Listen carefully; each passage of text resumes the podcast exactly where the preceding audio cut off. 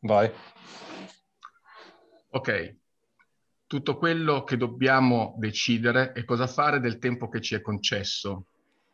Questa è, una, è la, la, frase che eh, il mago Gandalf riferisce a Frodo eh, nelle viscere di Moria. Eh, ed è forse la frase che più mi, mi appartiene nel, dal Signore degli Anelli. Infatti l'ho scelta anche come, come frase del profilo di Instagram e di, di WhatsApp. Eh, perché è una frase che fa riferimento a un concetto che io amo particolarmente, che è quello della libertà. Quindi non esiste nessun tipo di, eh, di atteggiamento, di scelta di vita, di, eh, ma anche di fede, perché io mi reputo una persona di fede, senza l'esercizio della libertà. E quindi, siccome Signore degli Anelli è un testo che per me sta di fianco alla Bibbia, eh, questa frase mi è subito entrata in cuore e l'ho, l'ho fatta mia. Eh, perché, perché, ogni scelta eh, de- deve essere determinata dalla libertà di essere quello che siamo.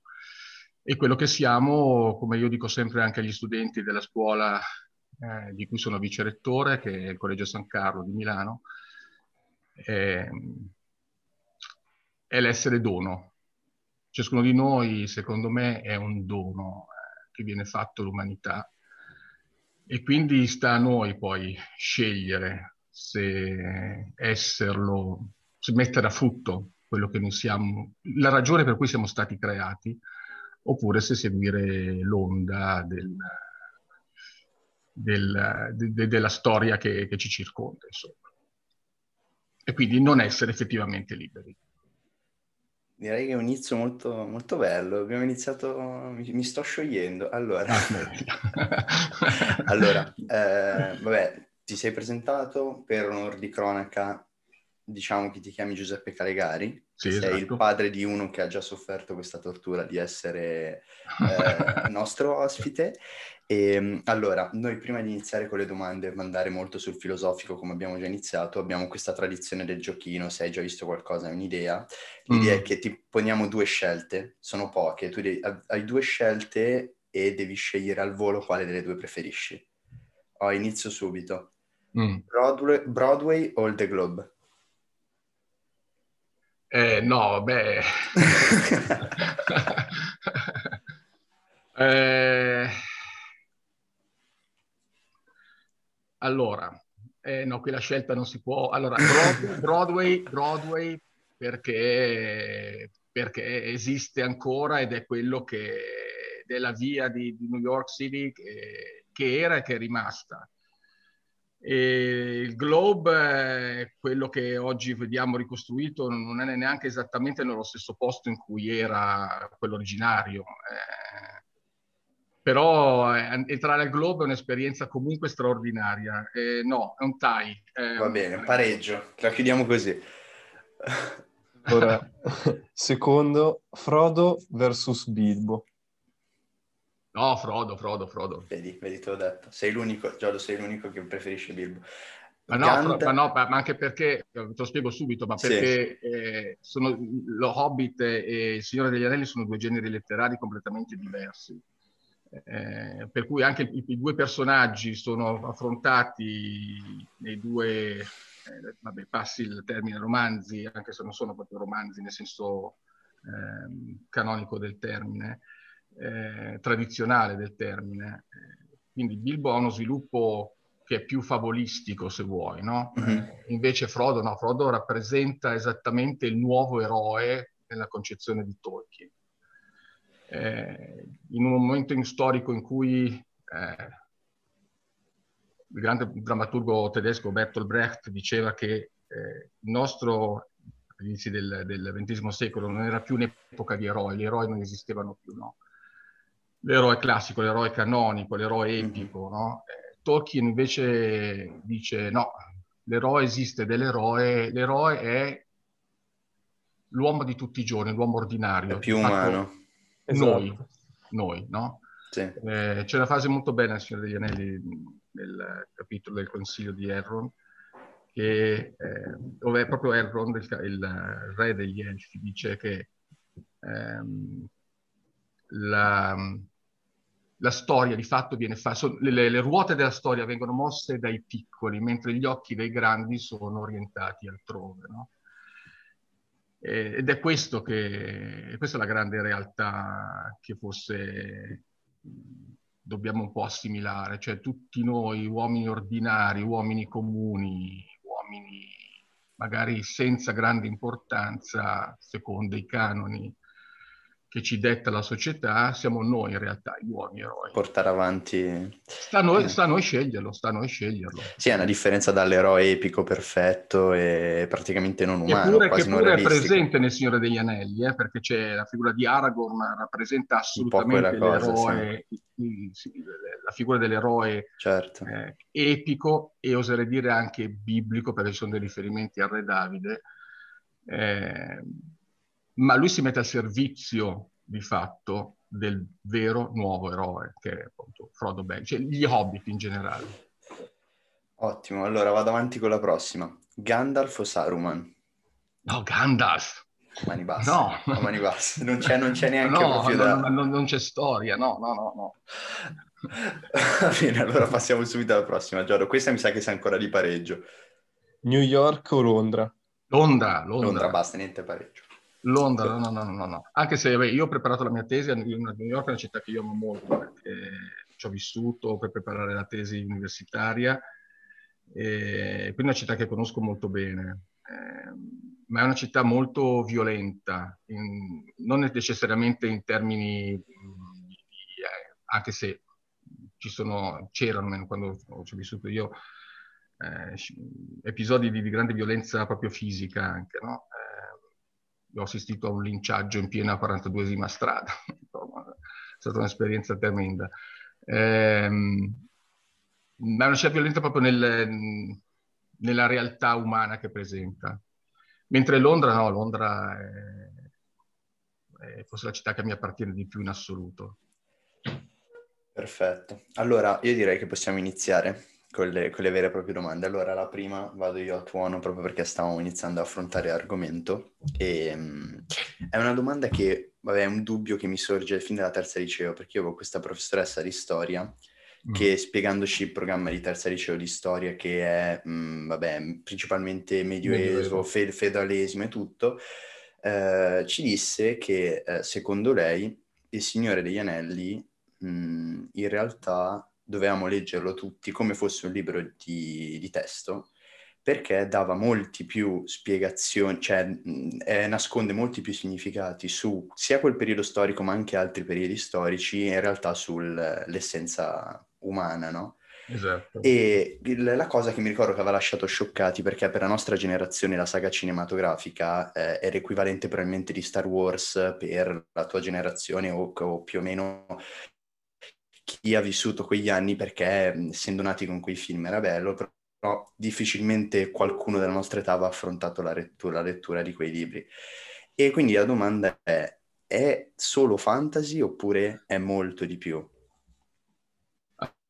Allora, quando ho citato il verso di Gandalf, eh, quello che noi dobbiamo decidere cosa fare del tempo che ci è concesso, io ho fatto riferimento alle viscere di Moria, perché nei film questa frase viene trasferita lì, in realtà nel libro no, è nel capitolo secondo, eh, Le ombre del passato. Ehm, però questo per, per dirti no, come effettivamente l'immagine eh, Resta impressa. Esatto, ehm, perché è una scena che è stata girata benissimo e ce l'ho proprio impressa nella mente. Eh, sì, no, in realtà la tua, il tuo insegnante aveva perfettamente ragione, perché il, il Signore degli Anelli non è una- un'opera fantasy, eh, anche se erroneamente tutti lo Classificano così. in questo genere letterario, eh, ma in realtà è un'epica. È un'epica e per riprendere delle, le parole di stesse di Tolkien, che è uno dei, dei testi di riferimento per comprendere il Signore degli Anelli, sono proprio, è la collezione delle lettere che Tolkien ha scritto nei diversi anni. È un'epica ed è un'epica cattolica, è un'epica cristiana. Eh, e va detto questo perché se non si tiene in considerazione eh, la grande fede che ha sempre animato la vita di Tolkien fin da quando era bambino eh, e finché poi non è morto, eh, non si comprende l'opera, del, l'opera, di Tolkien, ma in toto, eh, in particolare Il Signore degli Anelli. Lui non ha voluto scrivere una, un'apologia eh, cristiana, infatti se voi guardate appunto non ci sono riferimenti precisi o aperti, diretti, diretti alla religione. Lui lo scrive questo, non, proprio, non ha, proprio scientemente non ha voluto farlo. Però eh, è inevitabile ciò che pervade la nostra vita profondamente, non può essere scisso da tutto ciò che facciamo e quindi anche in questo caso dall'opera letteraria. E quindi il suo afflato cristiano, la sua profondità di fede, comunque lui l'ha trasmessa nelle parole. Certo, anche quasi inconsciamente uno lo fa. Ah, sì, senso. assolutamente, perché cioè, in questo caso è impossibile scindere l'uomo eh, letterario dall'uomo di fede. Cioè sono due figure che coincidono perfettamente, almeno in Tolkien. No?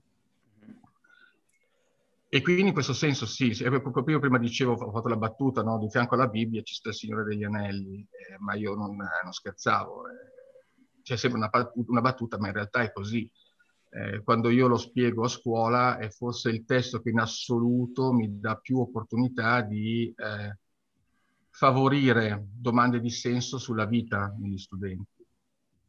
No, eh, io ho dei, dei, dei temi che ho tenuto, delle, delle, tesine scritte nel corso degli anni, veramente di una, di una profondità straordinaria da parte degli studenti. Eh eh, ma proprio perché è un testo che, che fornisce, che ti spinge a, a entrare proprio nel, nel, cuore dell'esperienza dell'uomo.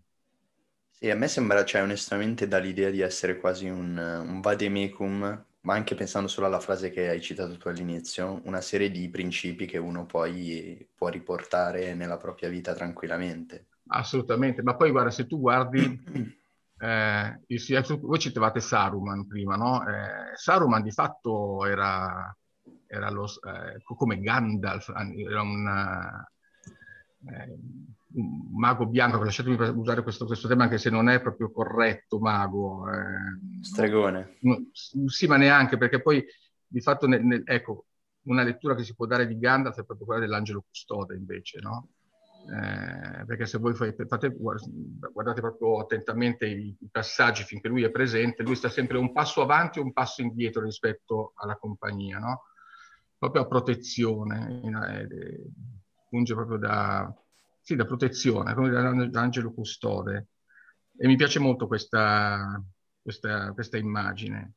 Ecco, Saruman era come lui, poi ha scelto liberamente invece no, di seguire il, il male, no? la, tenta, la, tentazione. Ecco, anche qui il concetto di male eh, io mm, lo, lo, prendo con le pinze. Eh, preferisco parlare con l'anello e l'anello della tentazione. Eh, tu sei tentato, no? Di che, che, tenta ogni uomo. Esatto. E se guardate bene il, lo sviluppo dei personaggi del Signore degli Anelli, sono tutti, tutti frutto della loro libera scelta di quello, de, della scelta che loro liberamente hanno fatto nel corso della loro vita, della loro esperienza. Quindi di seguire una strada piuttosto che un'altra. Cito sempre in questo eh, un personaggio femminile bellissimo, no? se fosse stata una donna, mia moglie lo sa, eh? le avrei fatto una corte spietata, è, è Ewin, eh, la dama di Rohan. Eh, ecco, lei disobbedisce, no? lei è una guerriera, ha un animo guerriero, lei disobbedisce, le donne non potevano partire per la guerra, no?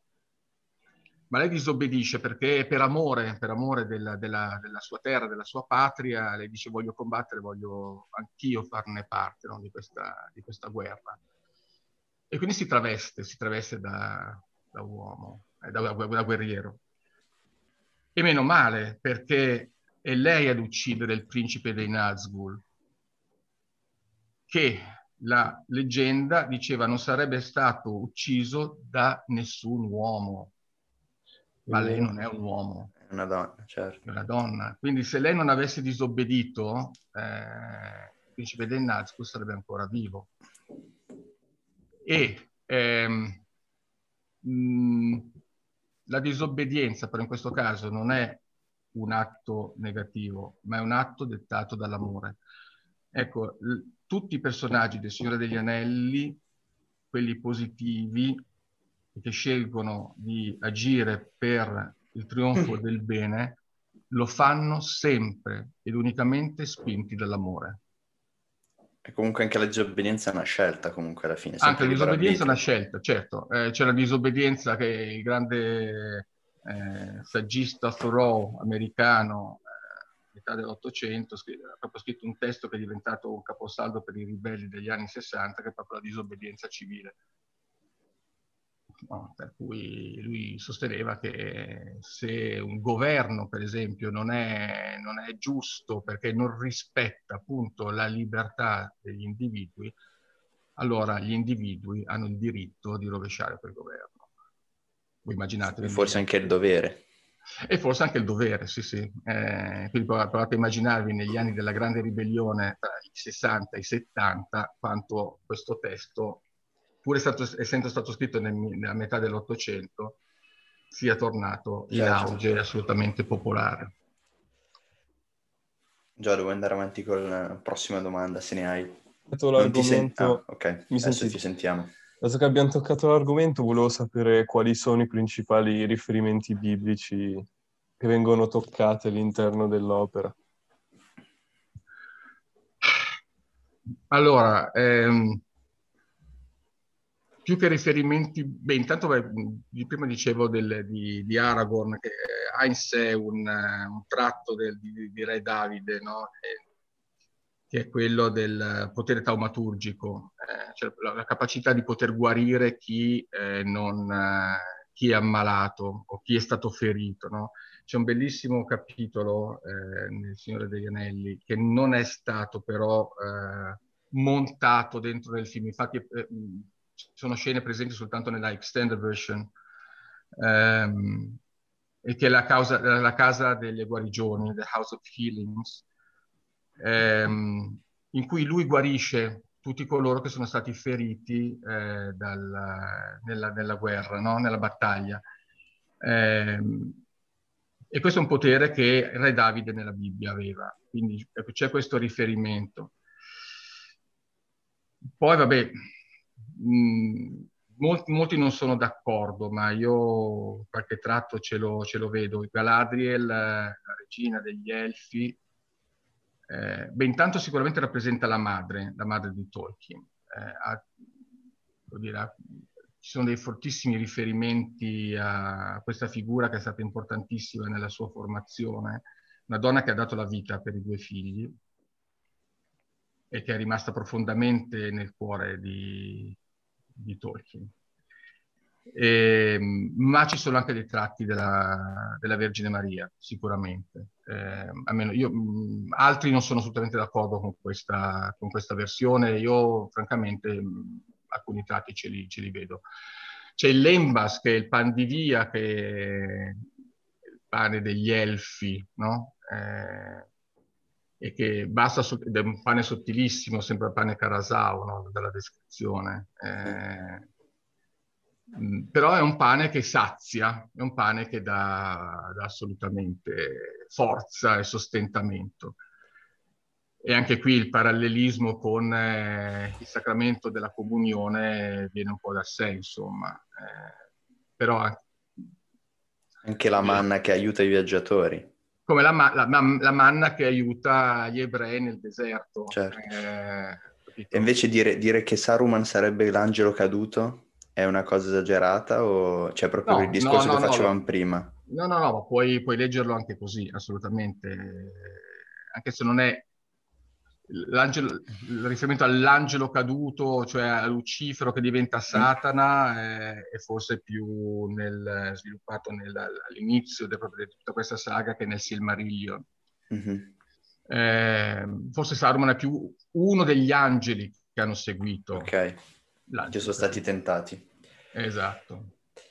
Allora, io vabbè, vorrei andare avanti a parlare per ore, poi magari dopo ci torniamo, però cambiamo un po' argomento, che sennò qua nessuno ci segue più. E allora, tu, tu parlavi appunto del, ehm, insomma, di, di, riuscire a trasmettere anche agli studenti queste cose, riuscire a colpirli nella profondità. E una cosa che ci ha colpito quando abbiamo chiesto ad Andrea di, di, di chiederti qualcosa da cui partire, programmare questa, questo episodio, è che ci hai detto che sei molto amico co- ehm, dei tuoi ex studenti. Sì, e allora sì. la cosa che ci è venuta prima in mente è che eh, dovrebbe essere così, no? Cioè nel senso il rapporto tra studente e professore dovrebbe essere un rapporto di un maestro che aiuta l'allievo, che lo insegna, che, e che, col quale poi è in grado di creare proprio un bel rapporto, solo che spesso almeno a livello, non so, magari liceale o delle scuole, pensando anche alle nostre esperienze, non è così. C'è quasi più un rapporto di timore mm-hmm. che poi crea una divisione. Ma guarda, eh, adesso ho in mente un, eh, una classe in modo particolare che è uscita nel lontano 96, no? Eh, è, c'è un, un, grosso gruppo di questa classe che mia moglie e io frequentiamo abitualmente, no? cioè sono proprio amici, proprio, insomma, hanno tutti più di 40 anni, hanno, sono sposati, con figli, eccetera. No? Ma è una classe questa dove io batto stato, eh? Cioè... ah, ok. Cioè, ma infatti ancora oggi scherzando loro me lo rinfacciano, no? E, il primo compito in classe a settembre al rientro dalle vacanze era una pioggia di 4, di 3 che, che Non è andato proprio bene. no? Ma ecco, poi in realtà, cioè, ecco, non... e quindi loro avevano molto timore di me. Mm-hmm. Ma sai, questo timore poi che è giusto avere, nel senso che i ruoli sono diversi. Sì. I ruoli sono diversi, no? eh, ma poi, ecco, tu entri in studente in prima e appunto ruolo, i ruoli sono questi. E, e poi man mano che si cresce, no? eh, i ragazzi diventano adulti e tu in quinta ormai sei un adulto. Quindi anche lì il rapporto si stempera, si, si cambia, no? diventa più di, di, grande complicità e di grande collaborazione. Ecco, io dico, diventa un percorso un certo, cammino insieme. fatto in, condi- in condivisione, no? Eh, perché poi è vero, all'esame di Stato non ci vanno soltanto gli studenti, ci vanno anche gli insegnanti. Quindi, Chiaro, è vero. È un obiettivo comune, no? Eh, però questo poi, ecco, mh, vuol dire, cambia no, il senso del rapporto. E poi, ecco, l'essere stato molto severo non ha portato controindicazioni, anzi ha fatto sì che si sviluppasse invece un rispetto e una... Ehm, lasciami usare questo termine anche se non, non è quello corretto, un'ammirazione eh, reciproca. Mm-hmm. Ok? Eh, per cui no, oggi ecco, con questo gruppo, ecco, tanto loro questi stranamente hanno avuto anche la fortuna di trovare poi dei coniugi che a loro volta sono diventati amici, quindi c'è proprio un folto gruppo no, di, di, persone. E questo è un caso veramente, direi, isolato, ma poi ci sono stati anche altri, ho tantissimi gruppi WhatsApp con eh, studenti che sono negli ultimi anni, negli ultimi 30 anni sono usciti dalla scuola e che comunque sono rimasti amici nel tempo. Non è una cosa automatica e non è neanche una cosa voluta. Eh, sono quegli incontri che si fanno nella vita e che si sviluppano indipendentemente da te. Certo. Non puoi, sapere, cioè non puoi essere amico di tutti indistintamente, no? Poi ecco, io questa roba non ci credo affatto, no? Nel senso, eh, se tu pensi di, di dover essere amico dei tuoi studenti, hai già perso in partenza. Questo è vero, perché poi comunque c'è da considerare il fatto che gli studenti sono ragazzi che tenderanno, se tu gli dai una mano, magari a prendersi un braccio, no? Anche, cioè, nel senso, io penso dal mio punto di vista, quando sei così... approfitta, certo. Cioè, ci sono, ci sono, non so, sai, magari arrivava una volta il professore che un po' era troppo leggero e quello che fa lo studente è che se lo divora perché inizia ad abusare la questione. Quindi è, è, è certo. giusto che ci sia quel rapporto. Ma guarda, quindi... c'è un'altra classe con cui sono rimasto molto legato, eh, questa è però uscita in tempi più recenti, eh, allora, è una classe veramente molto viva, molto dinamica, no? anche molto provocatrice. e per cui loro lo sapevano, no? Per cui se avevano voglia di perdere un po' di tempo a lezione, no? mi facevano domande sulla politica, sulla società, no? Ma lei cosa ne pensa? No, era, però era, come dire, un gioco, era un gioco aperto, no? quindi uh-huh. io lo mhm. sapevo. Eh, però, cacchio, ne approfittavo anch'io, perché per me quello era un momento per far passare dei messaggi un po' importanti. Certo. E allora, va bene, il gioco ne valeva la candela. La provocazione c'era, volevano perdere il tempo, bene, però, però perdiamolo con qualcosa danza, di utile. La danza la guido certo. io ancora, quindi capito? Eh beh, giusto così. Alla fine comunque c'è, se, anche secondo me dal punto di vista del professore, no? al di fuori di insegnare sì le nozioni e tutto quello è anche proprio di educatore quasi, quindi passare dei messaggi più utili è, è forse anche, è anche quasi meglio, alla fine è importante forgiare, cioè formare le persone più che gli studenti. Eh, sì, l'obiettivo è quello di aiutarli a pensare, a riflettere, eh, proprio perché ci sia la libertà, come dicevo prima, la libertà di una scelta più consapevole eh, e più, più, consona all'essere umano che sei.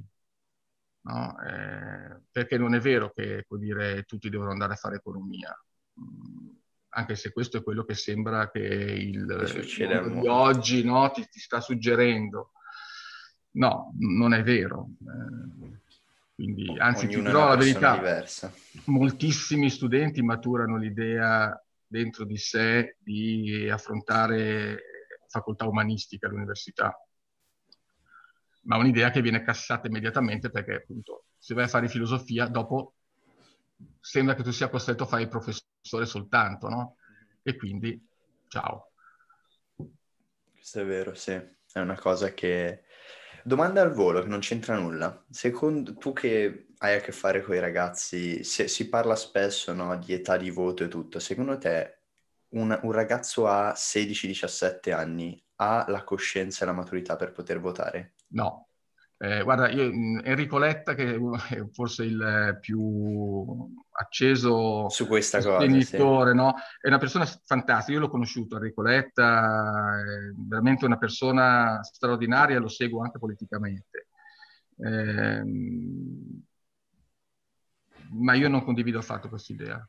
Eh, perché, no, io personalmente concordo, cioè io eh, penso... Francamente, guarda, leverei il diritto di voto anche a tanti quarantenni. Eh? allora, questa è un'altra discussione, no, però io penso alla mia prima lez- elezione, che è stata forse un'elezione europea, sì.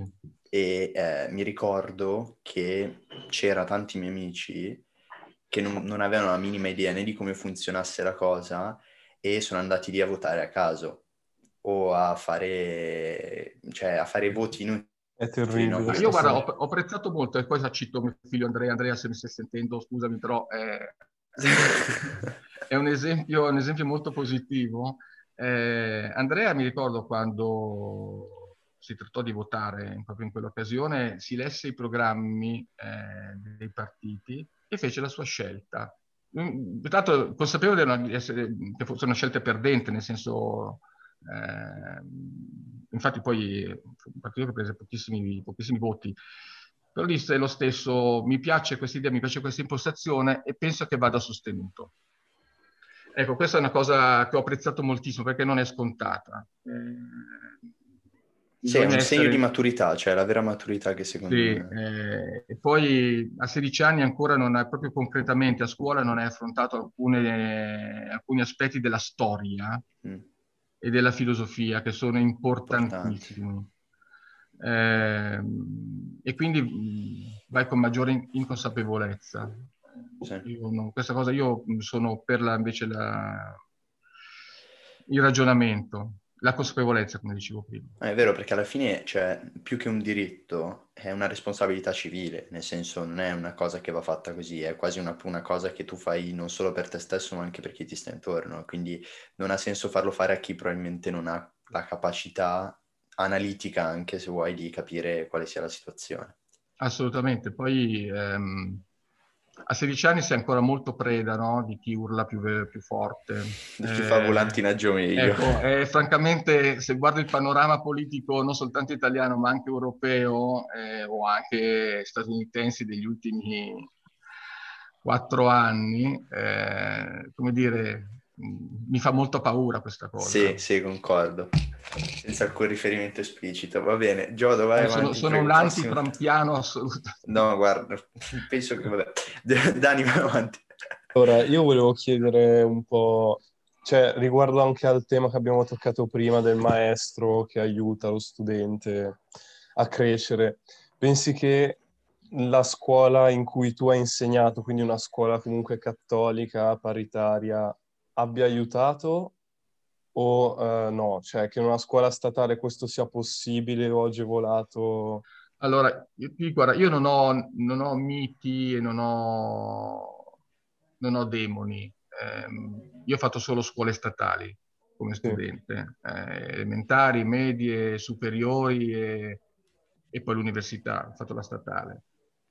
Eh, se ho maturato l'idea anche di questo periodo, ho deciso in terza media che avrei fatto l'insegnante. Quindi, Molto precoce. Sì, sì, ma perché i miei insegnanti mi avevano affascinato e mi avevano, dire, mi avevano fatto innamorare di questa professione, no?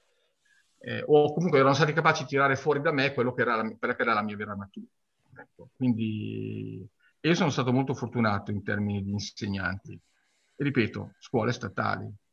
Eh, quindi è possibile trovare, come dire, mh, il buono un po' dappertutto, no? eh, citavo prima, per esempio, vabbè, sono un uomo di fede, ma eh, la mia insegnante di lettere al liceo non, dire, era atea, eh, una persona straordinaria, straordinaria, eh, io ho ringraziato anche in tempi recenti per come ha saputo forgiarmi, soprattutto nel triennio del liceo, proprio facendomi ulteriormente innamorare della professione, tant'è che io vabbè, l'ho, l'ho paragonata a Stazio per Virgilio nel, nel, nel Purgatorio di Dante, no? E, ehm, una, ecco, per dirti, cioè, in, in, non ci sono, dire, valori assoluti ovunque. No? Eh, in, ho trovato grande positività anche nella scuola statale. Ho fatto la scelta della scuola cattolica eh, perché, perché, ritengo che mh, sia più vicina mio, al mio modo di vedere, al mio modo di agire, alle, alle mie scelte e credo che oggi, eh, oggi eh, credo che sia la scuola che più di altre può aiutare gli studenti a fare un percorso più completo. Gli studenti effettivamente non sono dei numeri, non sono dei, così, delle persone giustapposte a dei banchi, ma sono delle persone attraverso le quali costruire un avvenire, un futuro che non riguarda soltanto gli studenti, ma riguarda tutta l'umanità, riguarda tutta la, la società. E io questo l'ho trovato nella scuola cattolica e continuo a trovarlo. E chiaramente poi eh, lavori con, con, colleghi anche che hanno fatto lo, lo, stesso tipo di scelta e quindi ci sono delle consonanze di, nel, negli obiettivi e quindi diventa un'esperienza straordinaria veramente. Ora, per dirti, poi, poi mi, taccio, eh, ti cito soltanto un'esperienza bellissima che ho vissuto con, anche con gli studenti e con dei colleghi, che è stato un tratto del cammino di Santiago, no? Eh, non so se voi avete in mente che cos'è. Eh, sì. Ecco, eh, è una delle mete più ambite, mete di pellegrinaggio più ambite dal Medioevo a, a oggi. E chiaramente fai questo, vabbè, fai questo, questo cammino, no? eravamo 30-35 km al giorno con gli studenti, con i, quindi hai modo di parlare, di confrontarti eh, e vengono fuori delle cose straordinarie, no? perché sei libero proprio, in quel momento lì sei proprio libero. Si rompono gli schemi. Esatto, no? E viene fuori l'umanità di ciascuno. Ora, il Cammino di Santiago dire, ha delle connotazioni religiose. Questo, come dire, nella scuola statale è difficile da far passare come uscita didattica. Certo. eppure io l'ho trovata estrema, forse una delle esperienze più formative, più entusiasmanti che io ho. Al di fuori della questione religiosa, nel senso perché non è che Al ti formi a livello religioso, ti formi come umano. Gli studenti, gli studenti che vengono con noi, cioè, credo che, dire, ecco, gli, studenti che frequentano la scuola cattolica non sono necessariamente no, dei fedeli, sì. fedeli no, anzi.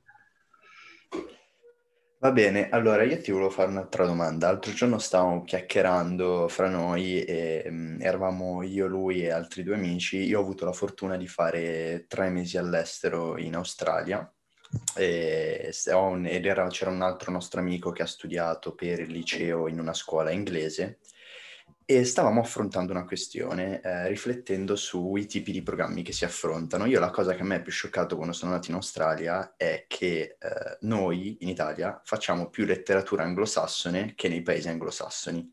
Certo. Cioè, ed è una cosa che a me ha lasciato così, no? Perché mh, noi facciamo eh, già in italiano Dante Promessi Sposi, facciamo tutto, e loro invece, io ero rimasto scioccato da questi metodi di, di, insegnamento perché probabilmente non è che non facessero letteratura, anzi, non è che facessero no, nulla, però, eh, non lo so, magari leggono un libro, vedono un film, vedono un documentario e la questione passa dal eh, raccontami cosa succede nel, in Amleto a eh, dimmi quali sono i messaggi che l'autore cerca di passare e cose più che secondo me sono più utili per il formamento della persona? Però l'altro dubbio è, noi in Italia forse abbiamo un livello di inglese, a livello proprio anche di parlata, sca- cioè, non voglio dire scadente, però basso.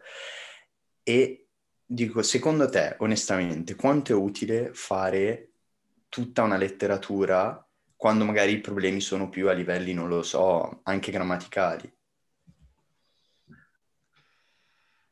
Tu parli della, della, lingua inglese? Sì, sì, no, parlo in inglese, in italiano. In generale. Anche perché poi non parliamo neanche in italiano bene, però nel senso voglio dire... Eh, sì, ecco, dire, una, una, serie di congiuntivi infilati bene potrebbe giovare. tutti, sì, sì. Eh, allora, dunque, bisognerebbe partire dalla, dalla scuola dell'infanzia primaria per sviluppare eh, il vocabolario e eh, gli aspetti grammaticali, che comunque sono importanti. Una riflessione sulla lingua va fatta, io di questo sono di questo avviso, non, non si può imparare una lingua solo, a meno che tu non sia, come dire, dotato. un emigrante che ha bisogno di, di, utilizzare la lingua immediatamente per immediate necessità e va bene. Eh, ma il, apprendere una lingua soltanto dal punto di vista funzionale è fortemente limitante. Una riflessione su, su quell'aspetto grammaticale secondo me è, è fondamentale. Mm, allora, studiare una letteratura eh, no, è importantissimo, è importantissimo perché così come tutte le letterature, eh, così come la filosofia, sono espressione del pensiero dell'uomo. E tu la storia, la, l'esperienza umana dagli albori a oggi, tu riesci a comprenderla attraverso quello che l'uomo quello che, su quello che è stato, sì. Eh, Ma secondo te, cioè, com'è possibile che noi ne facciamo più di loro? Perché a me questa cosa va lasciato proprio scioccato. Perché noi abbiamo, perché noi, la, perché la tradizione della scuola italiana è una tradizione di, di, di profonda cultura, nonostante mm-hmm. quello che si vede, ahimè, nonostante eh, tutte, anche le ci rappresenta. cerchino assolutamente di negare questa cosa. Eh, la scuola italiana è forse la più completa del mondo occidentale. Su questo concordo eh, pienamente. Perché è la più difficile, perché è la più difficile. Ed è il motivo per cui chiunque vada di noi a studiare all'estero, a fare un liceo, cioè io mi ricordo in quei tre mesi che per me era facilissimo, ma non perché Ovvio. io sia un genio, ma perché, perché avevo fatto prima tre anni abbondanti di, di liceo italiano e quindi fa quello la differenza. Assolutamente. Però è, è, una cosa che poi secondo me comunque forma il popolo in una certa maniera, cioè il nostro discorso era quello, che alla fine un popolo italiano probabilmente ha più capacità di adattamento, più capacità culturale e è il motivo per cui, non lo so, se vai in America e vedi l'equivalente di divulgazione di Piero Angela, parlano di cose che per noi sono stupide perché le abbiamo affrontate dieci volte in prima elementare, tipo, non so, le eh. guerre puniche, capito? È un esempio. Molti altri paesi non hanno la minima idea io, vabbè, io ho molti amici e colleghi inglesi, americani e collaboro molto con, eh, con le scuole che stanno all'estero.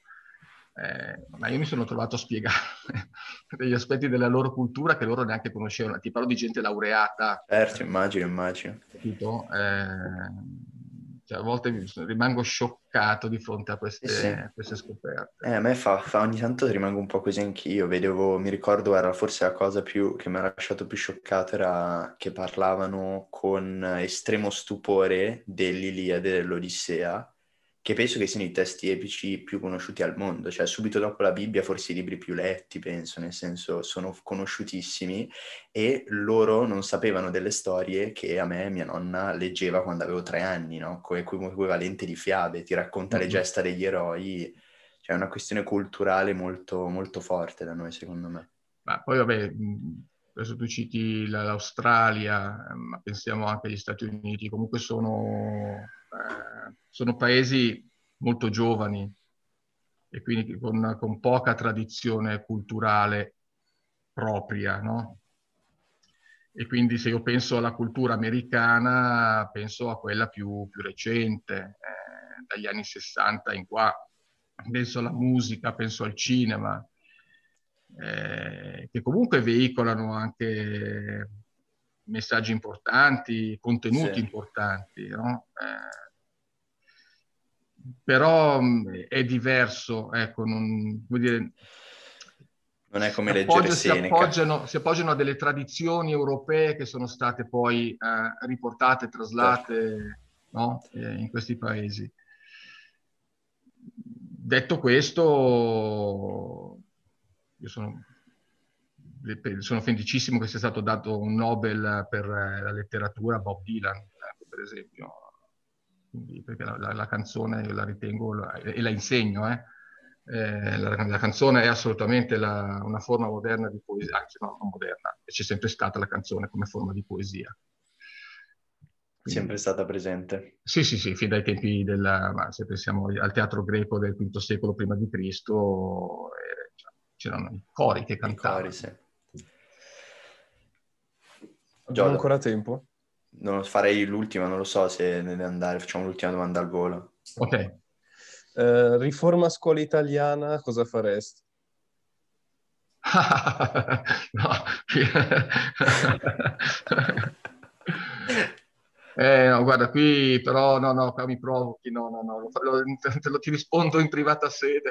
Va bene, organizziamo un'altra cosa. Allora. No, eh, cosa, la prima cosa che farei, prima di tutto, è finalmente equiparare la scuola paritaria alla scuola statale, ma nel senso, ehm, nel senso proprio degli onori, non soltanto degli oneri eh, perché questo va detto e va saputo. Eh, gli insegnanti delle scuole paritarie devono essere abilitati attraverso un concorso statale, pagano le tasse allo Stato, allo stesso Stato, sono pagati circa 300 euro in meno al mese, okay? lavorando di più, perché il contratto della scuola paritaria non è quello della scuola statale, gli insegnanti lavorano di più. Quindi, eh, e sono, ecco, come diceva, poi siamo controllati, ni, nel senso che la libertà di insegnamento è comunque rispettata, sempre e comunque. Mm.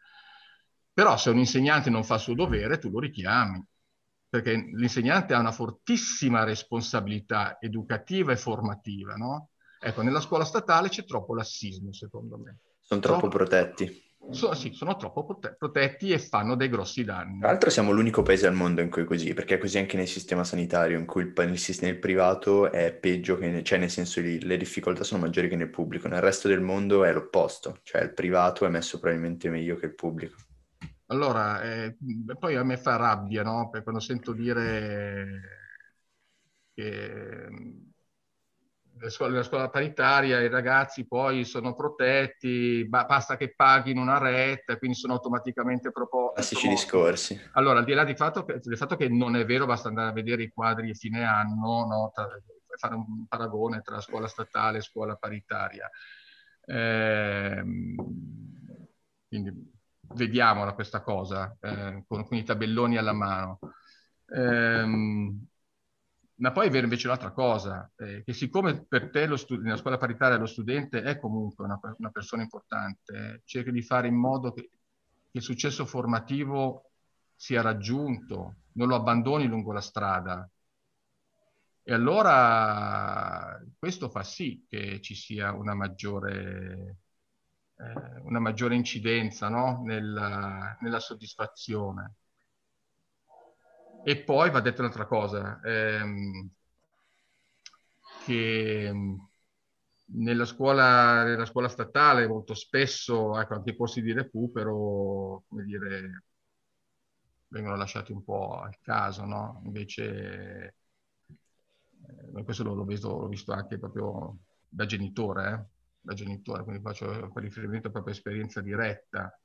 Eh, mentre nella scuola paritaria c'è un, mi sento di dire che c'è molto più controllo da questo punto di vista. Eh, che... non, è, non, è, vero, scusami, poi finisco, la, non è vero che la retta, vuol dire, mh, mm, va incidere sul concetto di promozione. Certo. E allora, personale... io, io, proporrei, visto che, visto che stiamo parlando di parità effettiva, benissimo, allora, visto che l'insegnante è una figura pubblica, no? eh, che lavori in una scuola paritaria, in una scuola statale, l'insegnante comunque ricopre fi- eh, un ruolo pubblico, se di pubblico si parla, benissimo, equipariamo gli stipendi degli insegnanti, no? Se ne occupa lo Ci Stato. pensa lo Stato e allora le rette delle scuole paritarie crollano, eh, diventano più accessibili a tutti. E allora la libertà di scelta delle famiglie e anche degli insegnanti non è viene esteticamente rispettata, così come avviene in tutti gli altri paesi sì. europei. Che poi, come dici tu, secondo me anche sui, sui corsi di recupero il tutto sta nella libertà dei, dei professori, che sono nel, nello statale sta al professore che può tranquillamente scegliere di non far nulla e non avere problemi.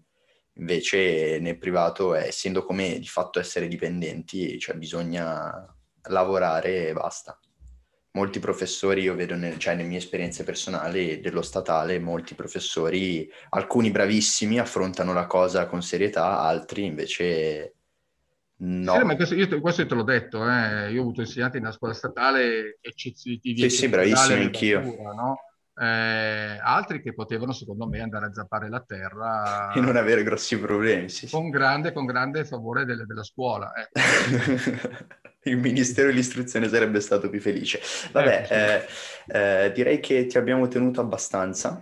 Poi, vedi che questa provocazione però Daniele poi la riprendiamo. La affrontiamo meglio, sì, ma anch'io ho un po' di cose di cui dobbiamo parlare, esatto. in separata sede ci sediamo un giorno.